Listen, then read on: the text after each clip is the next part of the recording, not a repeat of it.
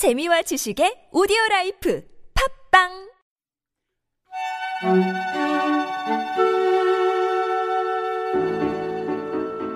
안녕하세요. 참나원 식구 여러분, 오는 6월 8일 저녁 7시부터 10시까지 대전에서 찾아가는 참나원으로 특별한 만남을 가지려 합니다. 많은 관심과 참여를 부탁드리며 자세한 사항은 참나원 카페 팟빵 댓글 마인드코칭연구소 전화로 문의해주세요. 자, 그럼 참나원 시작해볼까요?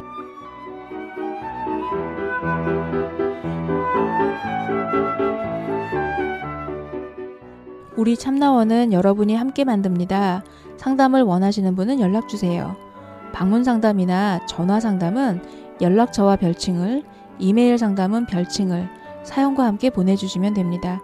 사연은 A4 용지 1매 정도의 분량으로 chamna-one@daum.net chamna-one@daum.net으로 보내주세요.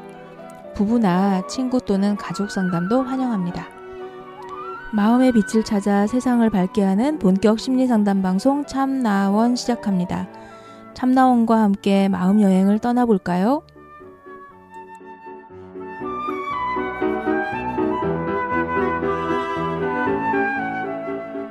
안녕하세요. 저는 어릴 때 기억이 거의 나지 않습니다. 기억나는 몇 가지는 억울하고 원망스러운 일들 뿐인데요. 결혼을 하고 아이를 낳아 기르다 보니 제가 어른이 되어 있지 못하다는 느낌을 자꾸 받게 됩니다. 아이가 조금만 짜증을 부려도 저는 심하게 화를 내고 큰 소리로 야단을 칩니다. 남편이 내 말대로 하지 않으면 아주 심하게 욕을 퍼붓고 화를 내곤 하지요. 다시 돌이켜보면 아이도 이쁘고 남편도 고맙고 믿음직스러운데 순간순간 자신을 잃어버리나 봐요. 이러한 제 행동이 미성숙한 행동이란 걸 알게 되었습니다. 제 마음속에 아직 자라지 못한 아이가 있어서 어떤 상황이 되면 내면의 아이가 제 마음을 차지하면서 화를 내게 되는 것 같습니다. 평상시에 잘 해보고자 마음을 먹어도 내면 아이가 저를 점령해버리면 저도 모르게 흥분을 하고 못된 행동을 하게 됩니다. 이런 내면 아이는 왜 생기고 어떻게 해야 키울 수 있나요? 내면에 자리한 아이를 빨리 성숙시켜서 제대로 어른으로 살고 싶어요.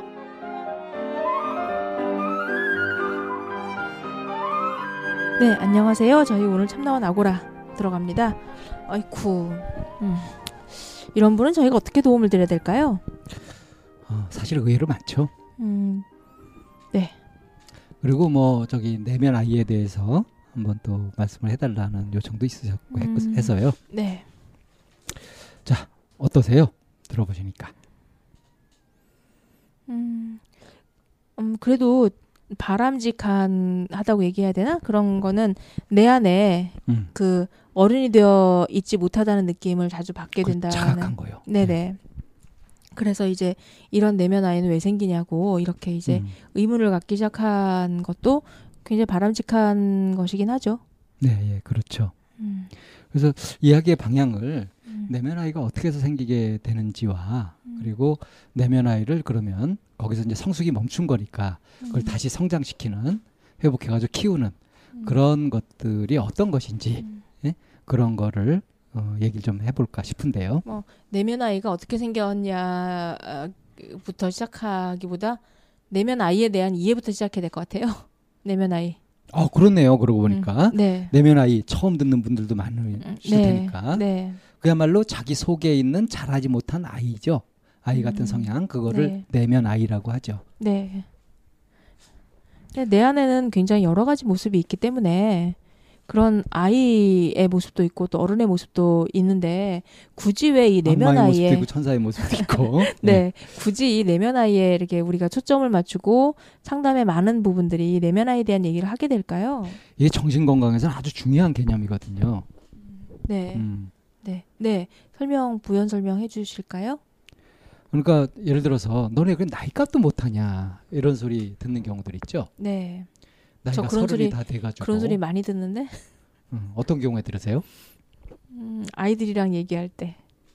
아이들이 그래요? 네. 뭐라고? 엄마 맞아? 뭐 이런.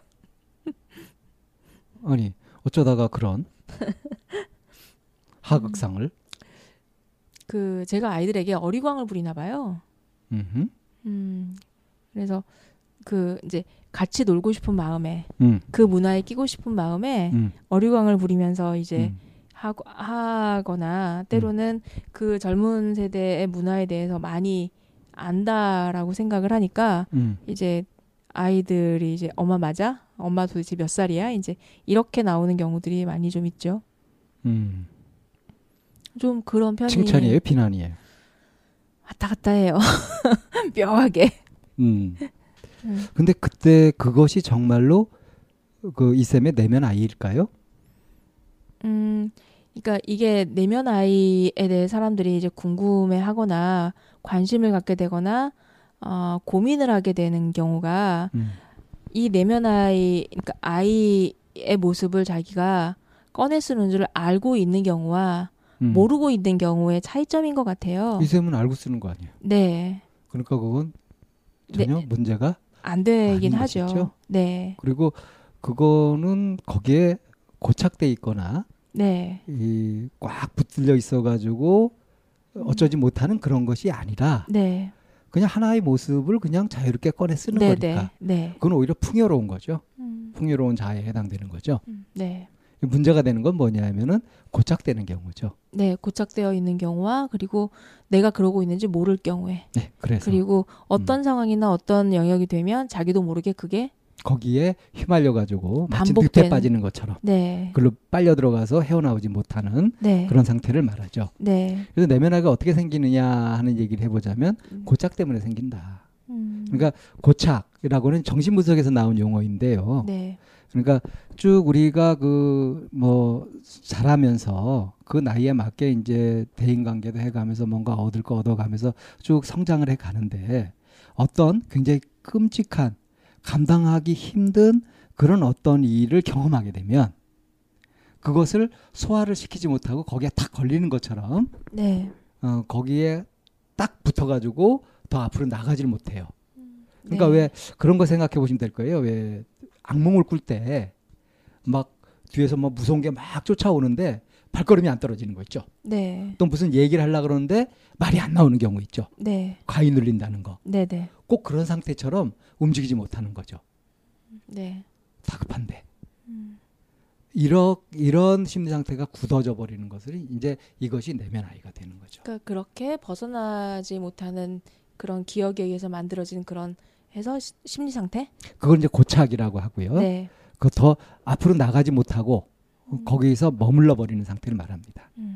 이게 더 이제 심해지면 네. 그 충격이 더 심해지고 그렇게 되면은 심지어는 거꾸로 가기도 하거든요. 퇴행, 이건 이제 퇴행이라고 해가지고 뭐 이렇게 갑자기 왜 우리 자라는 과정에서도 아웃한다는 거, 네. 애가 동생이 생겼을 때 그때 일시적으로 더 성숙의 방향이라 어리광 부리는 식으로 떼쓰고 막 하는 형상들이 나타나잖아요. 네. 그거는 이제 부모한테 인정받을 욕구가 강하다 보니까 그렇게 되는 건데 동생처럼 하면은 그 사랑을 받게 된다고 그렇게 아는 거죠. 그래서 그 퇴행을 하기도 하는데 병적인 퇴행은 이제 뭐 그 점점 어려워져 가지고 자기 가늠도 못 하게 되고 뭐 변도 못 가리 되고 하는 쪽까지 이렇게 가게 되기도 하죠. 네. 그래서 또 이게 심리치료를 하다 보면은 어느 순간에 이렇게 안에 고착되어 있던 것들이 이제 깨져 나오면서 이것이 그 제대로 회복되고 성장의 방향으로 다시 가게 될 때 일시적으로 잠깐 퇴행했다가 가는 경우들도 있어요. 꽤 많이 있습니다. 네. 네. 그러니까 어떤 감정적인 그런 트라우마나 상처로 인해서 고착되어서 더 나아가지 못하는 이런 상태에서 만들어진 게 이제 내면 아이. 그게 굳어버린 것이 이제 내면 아이가 되는 것이고요. 네. 근데 그 당시 어린 그 모습으로 계속 대인관계를 맺고 그렇게 살아가다가는 그렇게 살 수가 없기 때문에 네. 자기가 완전히 내면화되지 않은 채로 그냥 어른의 행동, 다른 주변 사람들이 하는 행동을 겉으로 따라하거든요. 네. 그러니까 이것은 실제적으로 자기가 그렇게 하지 못하면서 성숙돼 있지 못하면서 내면 아이는 그대로 갖고 있으면서 겉으로만 그렇게 하다 보니까 가면이 돼버리죠. 그러니까 안과 밖에 온도 차이가 심하겠네요. 그렇게 돼 있죠. 네. 속은 어린데 겉은 어른스럽게 그렇게 하다 보니까 계속 여기서 갈등이 있게 되고요. 내적 갈등이 있게 되고 이것 때문에 계속 피곤하죠. 사실은. 뭔가 불안하고 쫓기는 느낌이 들고 그렇게 되죠. 네. 그러니까 내면 아이가 강하게 이렇게 자리 잡고 있었을 때 그럴 때 현실 생활 속에서 엄청나게 많은 내면 갈등을 그냥 딴 일이 없어도 그냥 스스로 많이 겪게 되는 거예요. 이 부분이 저는 어릴 때 기억이 거의 나지 않는다 이렇게 얘기를 했단 말이에요. 그러니까 그 부분들에서 다 이렇게 아마 고착이 됐을 거예요. 그리고 기억나는 몇 가지는 게다가 또 억울하고 원망스러운 일들 뿐이라고. 그거를 더 계속 진행하다가 너무 괴로워서 그 기억을 진행하기 어렵잖아요. 그러니까 네. 차단을 시켜뒀으니까 이 성장할 기회도 없는 거죠. 저는 이제 이런 부분은 가지고 약간 감정 기억이라는 생각이 들거든요. 그러니까 왜 우리의 기억이 왜곡된다라고 하잖아요. 그렇죠. 왜곡이 항상 일어나죠. 예, 왜곡을 시키는데 그거에 이제 그 기억이 왜곡된 채로라도 남아있는 것 중에 하나는 거기에 정서라고 하는 감정이 같이 붙기 때문에 모든 기억에는 사실 정서가 다 네. 이렇게 덧칠되어 있는 것처럼 다닥다닥 붙어 있어요. 네네. 그래서 실제로 기억하고 있는 거는 그 팩트보다는 그 감정 기억이 훨씬 더 그러니까 그래서 그 감정적으로 허용되는 것만 네. 기억을 하고요. 그렇지 않은 것은 의식 저편으로 밀어두죠. 네. 그래서 정확하게 기억이 나지 않고 감정만 남아있는 거죠. 내가 억울했었고 그렇죠. 그리고 뭐 원망스러웠었고. 그러니까 저는 심지어 그런 케이스도 봤는데 20대 중반인데요. 네. 20살까지가 기억이 안 나는 거예요. 그런 케이스가 왜 개그우먼 김미화? 아, 그랬죠. 옛날에 네네. 친구 찾는 그 프로그램에서 한 명도 못 찾잖아. 네네. 자기는 어릴 때 기억이 하나도 안 난다고. 근데 그 중고등학교 다닐 때 집안 형편이 너무 어려워가지고 네. 다들 이렇게 동정을 받고 이러면서 그게 너무나 자존심 상해가지고 그래가지고 다 기억 저편으로 밀어버린 거죠. 네. 그때 있는 인간관계나 뭐 있었던 모든 일들을. 네. 그래서 이제 사실은 상담이라고 하는 과정에서 우리가 그 원망스럽다라고 해석을 하거나 아니면 억울하다고 해석되어 있는 그 기억의 그 조각들을 이제 꺼내서 하나씩 재조명을 하잖아요. 그러니까 이제 그 작업을 하기 위해서 꼭 필요한 게 이제 라포죠, 라포. 네. 상담자, 든든한 상담자가 있고 어떤 것들을 떠올리더라도 그걸 처리할 수 있는 네. 그런 이제 안전한 환경이다 하는 자각이 있어야 그걸 이제 안심하고 할 수 있게 되거든요. 근데 이런 환경 속에서도 저항이라는 게 일어나거든요. 네. 그 저항이 일어날 때 어떻게 해야 될까요? 그 저항부터 이제 의미부터 해석해야죠. 이게 저항이라는 것부터 알아야 되고 왜 이런 게 일어나냐. 그 내면 아이도 암세포처럼 생명력을 갖고 있어서요. 자기를 유지하려고 들거든요. 네. 그게 이렇게 변화되고 성장되고 가면 위협을 느낀단 말이에요. 네. 아, 네. 그래서 저항을 해요. 그러니까 내면 아이를 알아차리고 이걸 제대로 다시 돌려서 키워가는 이 작업이 사실은 만만한 작업이 아니에요. 이게 어떤 전문가의 도움 없이 혼자서 이걸 해나간다는 것은 굉장히 어려운 일입니다, 사실은. 이거 어렵더라고요. 위험하더라고요. 아, 위험해요. 네, 그러니까 퇴행하기 쉽거든요. 네, 게다가 그런 상황이 되면 왜 자동화된 폐쇄회로 처럼 이렇게 돌아가 버리기 때문에 무엇이 먼저이고 무엇이 후인지 그리고 그 합리적인 사고를 하기가 굉장히 어려워요. 합리적인 현실적인 사고가 굉장히 어려워요. 네. 거기 말려들어 보니까 그 감정에. 네. 그러면 우리가 이제 왜 생기는지는 이제 충분히 설명이 된 것 같고요. 내면 아이가 생기는 것은 네. 그 어린 적 어떤 시절에 고착되어서 네. 그게 네. 굳어져서 네. 그렇게 생기는 것이다. 남아있는. 그래서 그런 것들이 구석구석에 박혀 있다. 네. 그게 많을수록 현실 생활 속에서 별일이 없어도 엄청난 내적 갈등을 겪으면서 늘 마음이 피곤하고 쫓기는 듯한 느낌을 갖게 된다. 요까지 이제 얘기가 된 거죠. 네. 그러면 어떻게 해야지 내면 아이를 키울 수 있을까요? 그래서 이제 우리가 항상 호흡 메타인지 이걸 지금 강조하고 있죠. 네. 그러면은 어린아이가 튀어나올 때마다 호흡하고 메타인지만 쓰면 되나요? 아, 호흡 메타인지를 통해서 정확하게 알아야죠, 우선. 이거 무엇인지. 그걸 자각하는 것이 필요합니다. 그래서 우선 그걸 통해서 이제 알아차리고 휘말려들지 않는 정도까지 되는 거고요. 이제 키우는 작업은 이제 그 이후에 참 키우는데 여러 가지 방법들이 있잖아요. 네. 이쌤이 주로 이렇게 내시는 숙제 같은 거 있죠. 네. 그 내면 아이를 키우기 위해서 내주시는 숙제 예를 한번 들어주실래요? 그 많은 내담자들이 거의 공통적인 얘기인 것 같아요. 그 내면 아이 아직 어느 부분에서 고착이 되어 자라지 못하는. 그래서 이제 가끔 뭐 본인은 몇 살 정도 온 것 같냐라고 물어보면 15살 뭐 이렇게 얘기하는 경우 있잖아요. 이제 그렇게 되면 그 이제 본인이 자각한 그 나이에 대해서 이제 이해하고 왜 그랬는지, 왜 그렇게 생각하고 해석했는지 주변을 이제 탐색을 좀 하다 보면 주변을 탐색하는 그 과정에서 반드시 나오는 게 비합리적인 사고더라고요. 누가 갖고 있는? 네, 그 본인이 가지고 있는, 내담자가 갖고 있는 또 내담자 주변의 어른들이 네, 또 갖고 있었던 네네 그런 비합리적인 사고가 반드시 존재를 하는데 이 사람들이 그 비합리적인 사고를 갖게 되기까지 가지고 있는 그 기억이 그야말로 왜곡되어 있는 경우가 되게 많거든요.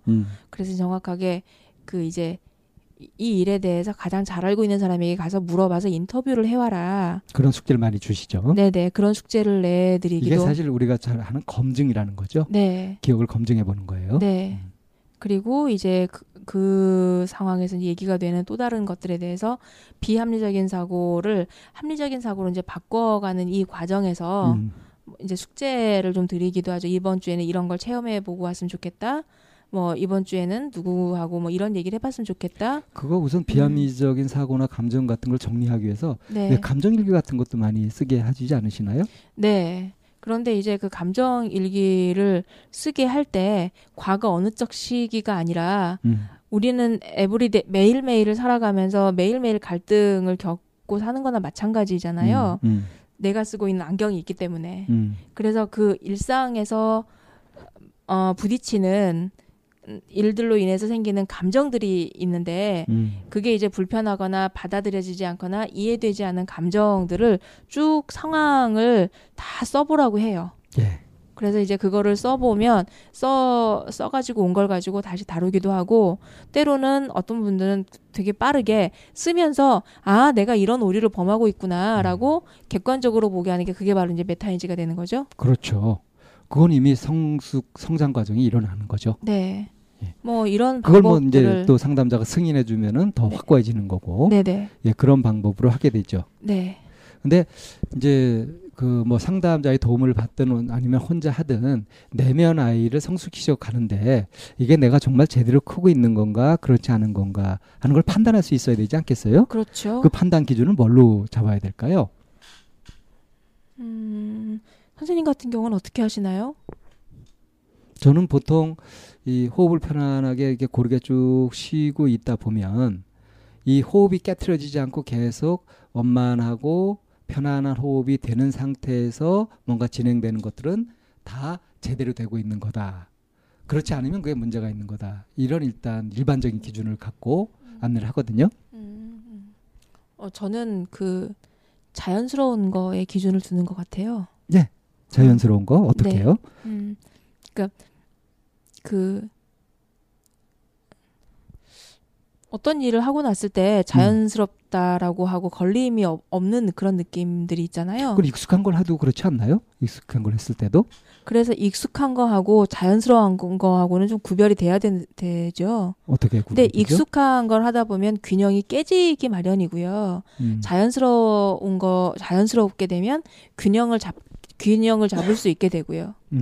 새로운 것을 하더라도. 네네. 예. 그래서 내가 지금 어떤 행위를 하거나 반응을 하거나 어떤 감정에 놓여져 있을 때 얼마나 자연스럽냐라고 이제 스스로 좀 느끼게 되는 게 내면 아이가 성장해가는 그런 사인? 그 사인을 내면 아이가 성장해가는 그 사인을 좀 더 구체적으로 얘기해보자면 네.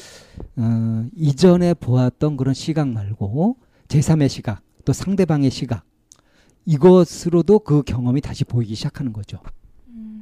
관점이 네, 더 크고 넓어지죠. 네. 그리고 수용할 수 있는 감정의 폭이 더 넓어지고요. 네. 더 마음이 더 깊어지고. 넓어지고 깊어지고 네, 이러면서 만들어지는 게 이제 균형이라고 생각해요. 조화 균형 네, 같은 것. 그래서 그냥 예전에는 자기 입장에서만 봐가지고 억울하고 이해도 안 되고 했던 것들이 아 그때 그랬고 상대는 그랬구나 하는 것들이 그냥 머리로만 아니라 그렇게 보여요 그냥. 네. 그러면서 편안해지죠. 네. 거기에서 자 이런 방식으로 내면 아이가 제대로 크고 있는지 점검을 해볼 수가 있습니다. 네. 그리고 이제 이전과 비슷한 상황 속에서 예전에는 그게 흥분되거나 막 겁이 나거나 불안하거나 했는데 이제는 뭐 아 그런 일이 생겨봐라. 오히려 막 그 생기면은 내가 다르게 해볼 거다 하는 식으로 설레기도 하고, 이렇게 같은 비슷한 사건에 대해서 비슷한 상황에 대해서 대처하는 내 마음 자세가 달라진 걸 느끼죠. 이것이 이제 성장되었냐 하는 걸 알아볼 수 있는 기준, 어떤 경험이라고 할 수 있겠네요. 네, 내면 아이가 이제 스스로 컸는지 성장하고 있는지에 대해서 스스로 하는 방법들이 때로는 스스로도 속을 수 있을 것 같거든요. 자칫. 네. 그래서 제일 안전한 것은 이제 호흡을 깊이 해보는 거예요. 그래서 호흡이 순조롭지 못하다 그러면 자기를 속이고 있든지 뭔가 잘못되었든지 뭐 그런 경우라고 보면 되겠죠. 네. 그리고 잘 자라고 있는지 스스로 이제 내면 아이가 있었다고 생각을 한다면, 그래서 그 아이가 잘 자라고 있는지를 저희 연구소에서 함께 공부하는 과정에서 확인해 보는 것도 한 가지 방법이고요. 사실은 이제 저희 자기 성장 집단이나 이런 이제 집단 속에서 리더가 있는 상태에서 뭔가 그 같이 하는 것이 제일 안전하고 확실하기도 하죠. 그렇죠. 예. 그러면은 우리 저기 아고라에서 다룰 내면 아이에 대한 이야기를 어느 정도 다 한 거라고 할 수 있을까요? 네. 이 40대 초반 여성분이 이제 이 방송을 들으시면서 자기의 내면 아이가 어떻게 생겼는지, 어떻게 생겨났는지, 왜 생겼는지에 대한 것도 원리를 좀 이해하셨을 거고, 네, 원리를 이해하셨으니까 자꾸 기억나지 않는다, 어떤 일들만 생각난다라고 해서 밀쳐두지 말고 한번 곰곰이 그럴 만한 일들인가 하면서 다시 떠올려 보시고 하는 작업을 하셔도 좋습니다. 네. 이렇게 하다 보면 성숙시켜서 제대로 어른으로 사시겠죠. 그 많이 있는 그대로 직면하면서 그 과정이 커지는 과정이기도 하고요. 그래서 의문이 생기면은 직접 찾아오셔도 좋고요. 네. 질문을 주셔도 좋겠습니다. 네. 그러면은 우리 이번 주에 다루어진 내면 아이에 대해서 모두들 다 함께 잘 찾아보시고 잘 정리하셔서 또 얘기 나누는 시간 가졌으면 좋겠습니다. 참나원 아고라 여기에서 정리하겠습니다.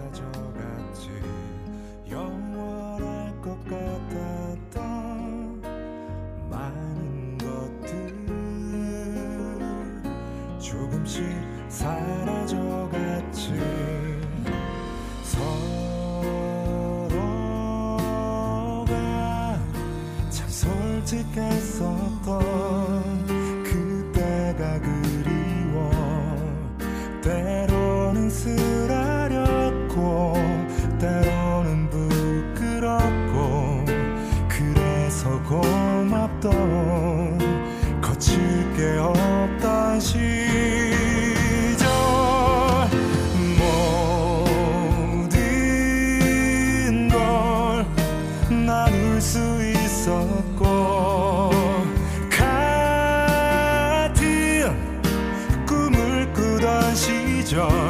뭐가 달라진 걸까?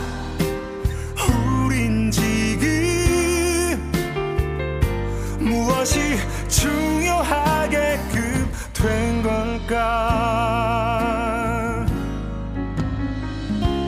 다들 모처럼 모인 술자리에서 끝없이 하는 이야기, 좋았다. 언제부턴가 더는 꺼내지 않는 20살 서로의 꿈들.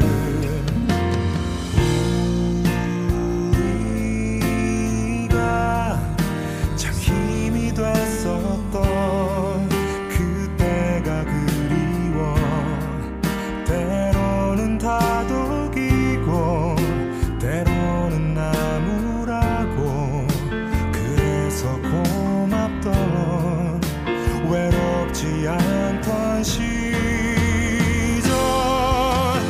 모든 걸 나눌 수 있었고, 같은 길을 걷던 시절.